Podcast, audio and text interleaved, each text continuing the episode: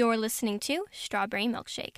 Hello, friends. Welcome or welcome back to my podcast. I hope you are having a wonderful day. I know I am. Before we get into this week's episode, I'm going to update you guys on how my week has been.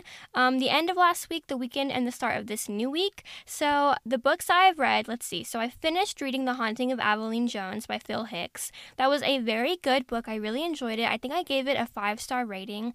The reason for this is because I feel like I was going to give it a four and a half but on Goodreads you can only give it um like whole star reviews. You can't do half star, which is very annoying. I think they should fix that. But I felt like a four star was too little, so I just ended up going with the five star. But basically that book was really good. I really enjoyed it, and it's about a girl and she is like she loves ghost stories. She reads ghost stories. She is just like obsessed with them. And then all of a sudden, her and her mom go to stay with her aunt, I believe, and or her aunt. I think they're like um British, so they say aunt. And she goes to stay with her and while she's gone, the mom leaves to go to the grandma because the grandma's sick. So it's just a little girl, Aveline, and her aunt. She stays there, and while she's there, Aveline finds a new ghost book and she reads about it and she learns new things about the place that she's staying in and new ghost mysteries. And then she has to kind of live in her own ghost story and figure out how to solve that mystery. So it's very good. I really liked it a lot. It was a really good middle grade, and I highly recommend it if you like spooky middle grades. And it actually is considered a horror for middle grades. So I do recommend it, but not if you get scared really easily. It's not that scary, but you know, that's just my opinion. But I liked that one a lot. The next book I read was Dark Waters, and this is by Katherine Arden. This is the third book in a series, the series called Small Spaces. I read the first one, which was Small Spaces, the second one, which was Dead Voices, and the third one, which was Dark Waters. I read those three, and I'm not really going to summarize this one too much because basically just the whole series is about this man called the Smiling Man and how he tricks people and tries to like kind of put them in danger. And it's this group of three friends that he's always putting in danger. So each new book is another like adventure that he tries to put him in danger and they try to stop him and solve the problem. So that's kind of what that series is about, but in very dark and like ghostly ways. So I do like the series a lot. This one I think I gave like a three star, I think. It was either three or four. I think it was a three star because it was good, but it wasn't like my favorite. I probably would not read it again. It just wasn't my favorite type. I just read it because it's part of the series and I want to finish the series. Another one I'm currently reading is the fourth book to that series, which is called Empty Smiles, which is also by Katherine Arden. And I don't know if this is the last one in the series. I think it may be, but I think this this is definitely the most recent one. I don't know if she is going to continue the series. If so, that's a really long series. Um, but I'm currently reading it. I'm only on page like 30 or something, but so far it's good. You do definitely have to read all the books in order though, because you will be a little lost and you know you'll just be missing pieces and they all add up in the end. So I highly recommend if you're going to treat this series, treat them in order from one and then to like, you know, the fourth one, which is all she has out right now. But so far it's good. Um, I'm not a huge fan of the cover. It's like a big clown and many other clowns. I'm not a huge fan of that, but I'm just trying to finish this series so I can give an overall rating. So that is what I am currently reading. And as of what we watched um, this past week, we watched The School for Good and Evil, which was the new Netflix movie, and I liked it a lot. I'm gonna give it like a nine and a half out of ten. I liked it so much. Like I'm probably gonna rewatch it on the weekend. Like I just liked it a lot. I like the whole idea of it. I think it's very intriguing, and I'm so excited to read the book.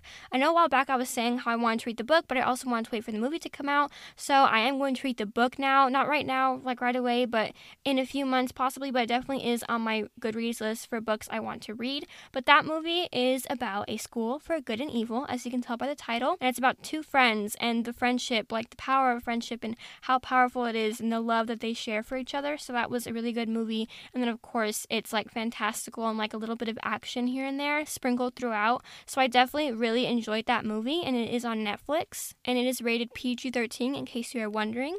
And then the other movie we saw, we went to theaters to see this movie, and it is called Black Adam. I'm sure you guys have heard of it. You know, it's the new DC movie with Dwayne Johnson, or aka The Rock. And this movie is really good. I liked it a lot. And I think it's actually my new favorite, like, DC favorite movie of theirs. Like, DC hasn't come out with that many movies. I feel like they have so many characters and they're just so slow at making the movies. But, you know, I think this one was really good. I mean, I like the classics, you know, obviously Wonder Woman, Superman, Aquaman, The Flash, all those things, which The Flash, his movie has not come out yet. But I like all of their stories. And now that they made this, this new character, you know, Black Adam, they brought him into the DC universe. I think I'm very excited to see what else they do with him. I'm very excited because this is only the beginning of his, you know, journey and time through the DC universe. So I'm definitely super excited to see what they're going to do with him. I really like the movie a lot. I don't know how to really explain what happened. It's just about this guy, which is The Rock, and basically just one line from the movie. It says that he says, and I think it's like a really famous line. It's like in all the trailers. He says, "The world wanted a superhero. Instead, they got me." And I think what's really good about this movie that made it so different from other superhero movies that me, my sisters, my mom, my dad, we were all talking about this, is that you know usual superheroes they like you know know, they save the day kind of superheroes, which is what a hero is. But the thing I loved about Black Adam is that he saved the day, but in a different way. Like he didn't have to like make sure everyone was okay and was alive. He just saved the day, even if that meant, you know, possibly killing people if they did wrong. So I think that was it was very different from other heroes, and that's what I loved so much about it. It was finally something different. It wasn't your typical superhero movie of like, oh, you know, everyone loves them, they save the day. It's more about he saves the day, but in such a unique way. And it's so different. And I just love it so much. I love that they finally did something different for that role. So I did like that movie a lot. And one thing that I do not agree with the Rotten Tomatoes, I've talked about this before. The Rotten Tomatoes people have like rated a lot of movies that I like a lot bad ratings. For example, The School for Good and Evil, they rated that one like in the 30s, which by the way, you want it to be closer to 100. Like if it's 100%, that's like a really good movie. And then obviously if it's like below 50, it's like, eh, it's okay.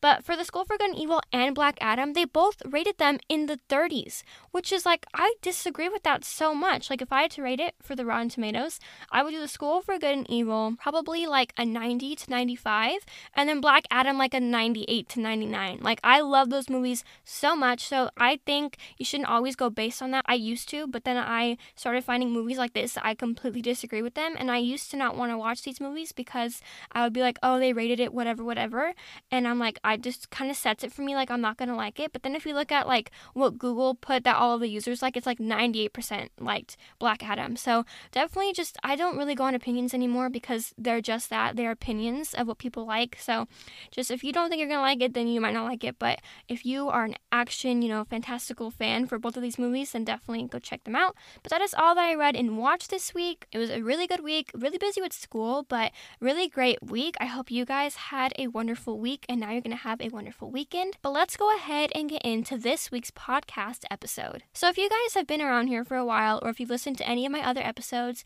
you know that for holidays or celebrations, that I usually give a history or fun facts about that tradition or holiday. So in this week's episode, I'm going to be talking about the history and some fun facts of Halloween and how it began. So go ahead and get ready because I'm going to tell you guys a lot of information like this stuff I did not know. So I'm very glad that I read this book. All the information that I am going to be giving in this episode is from a book called The Tricks and Treats of Halloween, and this is by Angela Murphy, and I like it a lot. It's a really cute little kids book. It has the cutest illustrations. So if you want to check out and read more of it, because I'm going to just like mention a few things, it's a little too lengthy to read all of it. It would be like an hour podcast episode, but I am going to read the most important parts that I think are the most like interesting to know about.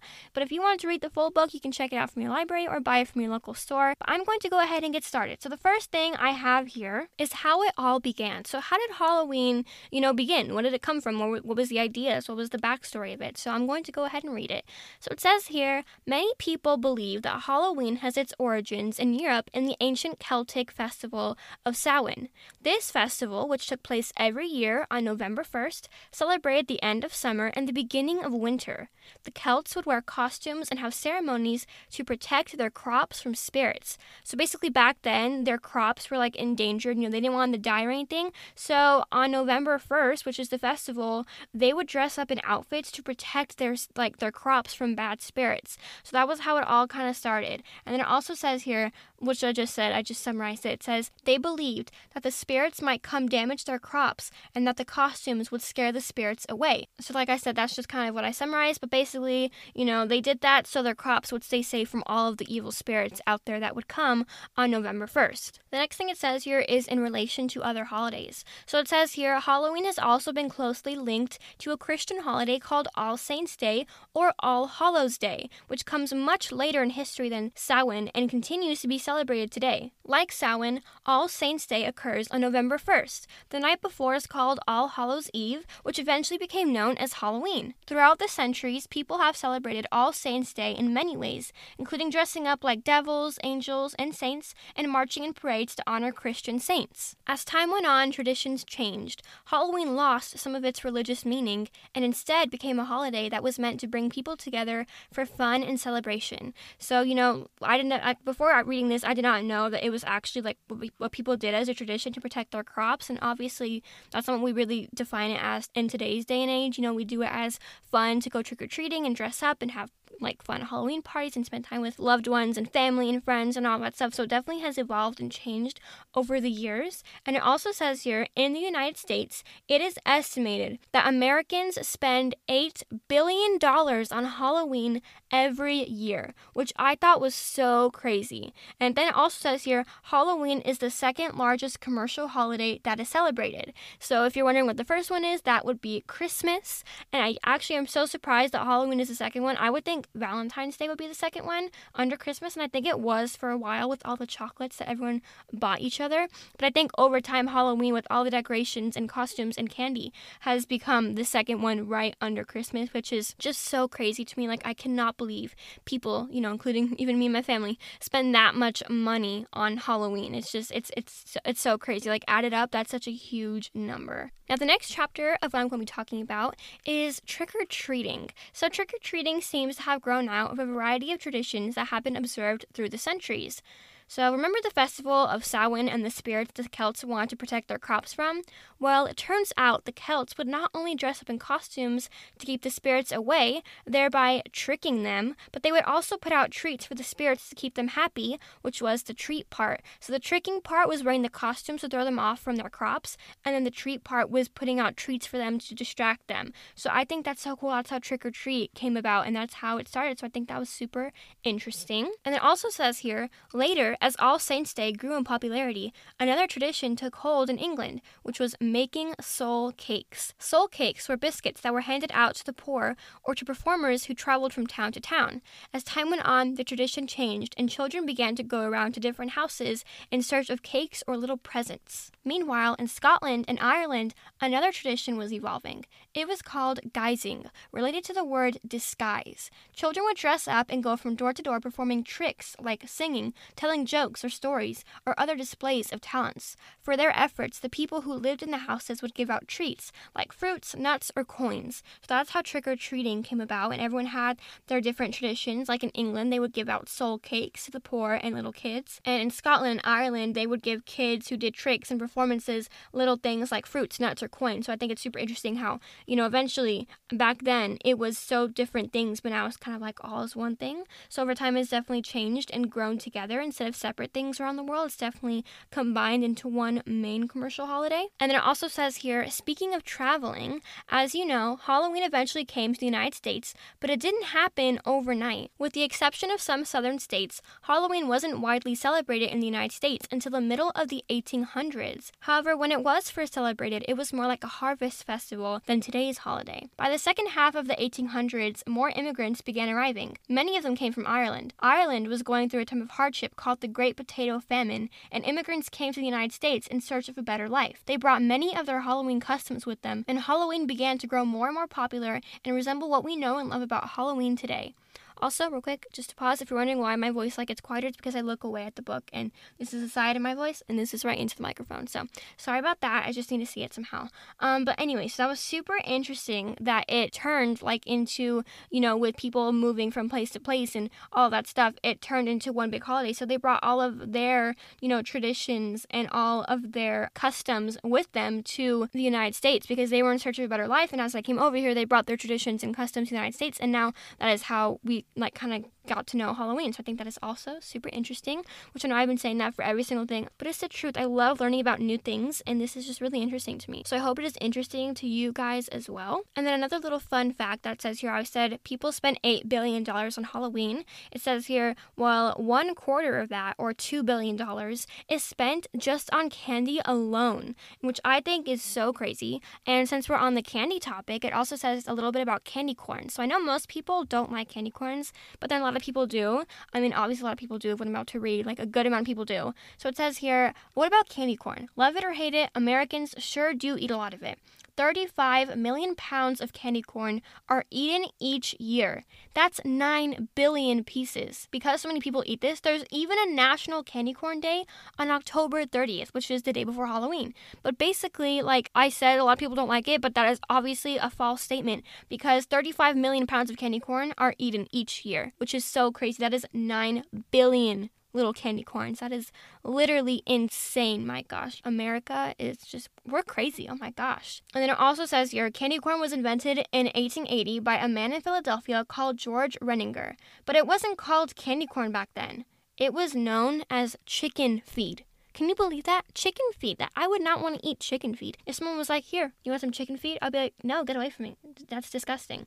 But now, if someone says you want some candy corn, I'm like, "Yes, I want some. Please, thank you." So it's so weird how it was called that. Like that's like why. I wish I would have said more about that, but I didn't. Maybe you can go research that if you're interested in that. And another thing it says here is bobbing for apples. That is, you know, a very common like thing that they do at Halloween parties and all that stuff. So it says here, back then, it was once part of the tradition of fortune telling that would be done around Halloween. It was believed that the first person who successfully got an apple during a round of the game would be the first one to be married, which I think is so silly, but you know, that's what they did back then. That was, you know, everyone has their own traditions. That was one of their traditions they did. Whoever would be the first to get the apple with their teeth, you know, bobbing for apples, would apparently be the first one to get married, which I think is like kind of funny and like super weird. But I think that's super cool that that was their tradition that they did.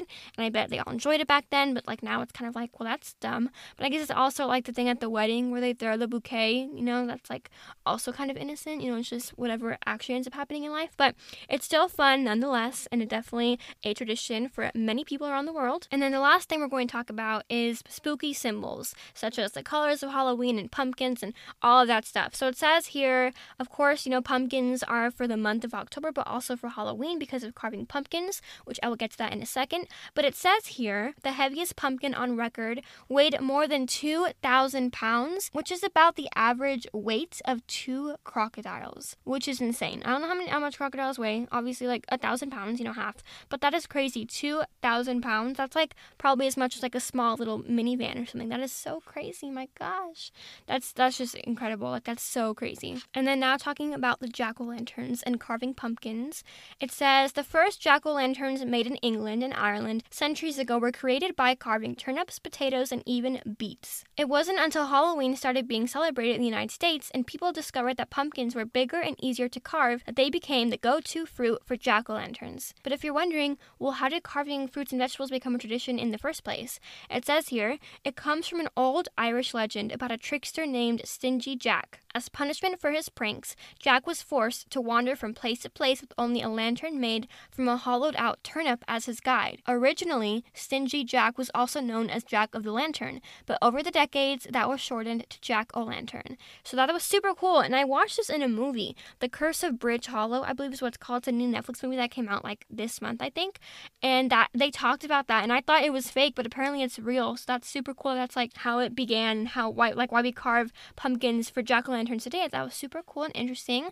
That Stingy Jack, and that was what he used to do with turnips, and they used to call him Jack of the Lantern, but it was over the decades shortened down to Jack o' Lantern, which, as you know, you know you call a pumpkin that you carve a Jack o' Lantern. And the last thing I have here is the colors associated with Halloween. So obviously, purple and orange are like the big main ones, but also black. So if you're wondering, well, why is black associated with Halloween? This is because black symbolizes the night sky and black cats. But if you're wondering, what do cats do with anything? You know, obviously I know something about black cats and Halloween don't go so well together, but if you don't know exactly why, it is because a long time ago people believed black cats were associated with dark magic, and through the years they were added to the assortment of Halloween symbols. So that was super cool. You know, back then, poor little cats, you know, they weren't like, they didn't decide what color their fur was going to be. But if you had black fur, then they were associated with dark magic, which I think is like awful. Like, poor little kitty, he's just a little nice cat. But, you know, obviously now we know today it's just like, you know, it's like bad luck or whatever, but it's just a black cat. It's fine. Don't worry, you're fine. Um, but yeah, that was all of the facts that I went through in this little book that I loved and enjoyed so much. Be sure to check it out. And if you guys enjoyed this episode, be sure to check out any of my previous episodes of talking about holiday traditions and the history about it, or any of my other ones from fall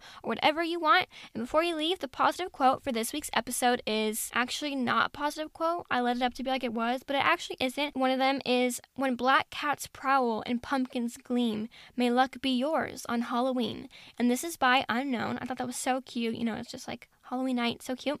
And then the next one is Ghosts and Goblins Come to Play on October's final day, which is the 31st, which is Halloween. And that is also by Unknown. Isn't it little like mysterious, spooky? They're both by Unknown and they're both Halloween quotes. I mean, that's kind of like mysterious, right, guys? That, that That's cool right? Am I just the only that? I think I'm the only one that thinks that. It's okay. It's fine. Um, but yeah, I hope you guys enjoyed this week's podcast episode. If you did, be sure to share it with anyone that you think will enjoy it, any friends or family. If you want to leave me a voice message, leave me a donation for this podcast, or check out any of my other episodes or follow me over on Instagram, you can do so by clicking the link in my episode description, and it will take you directly to my podcast homepage where you can access all of those things that I just mentioned. Um, but yeah, I hope you enjoyed this episode and you learned some new facts, and I hope you have a wonderful rest of your day and you have a wonderful Halloween this year. You know, have fun, spend time with family, even if you don't go trick or treating or go to a party, just spending time with family and, you know, having fun is just all you really need. So I will see you guys next Friday. Bye, friends!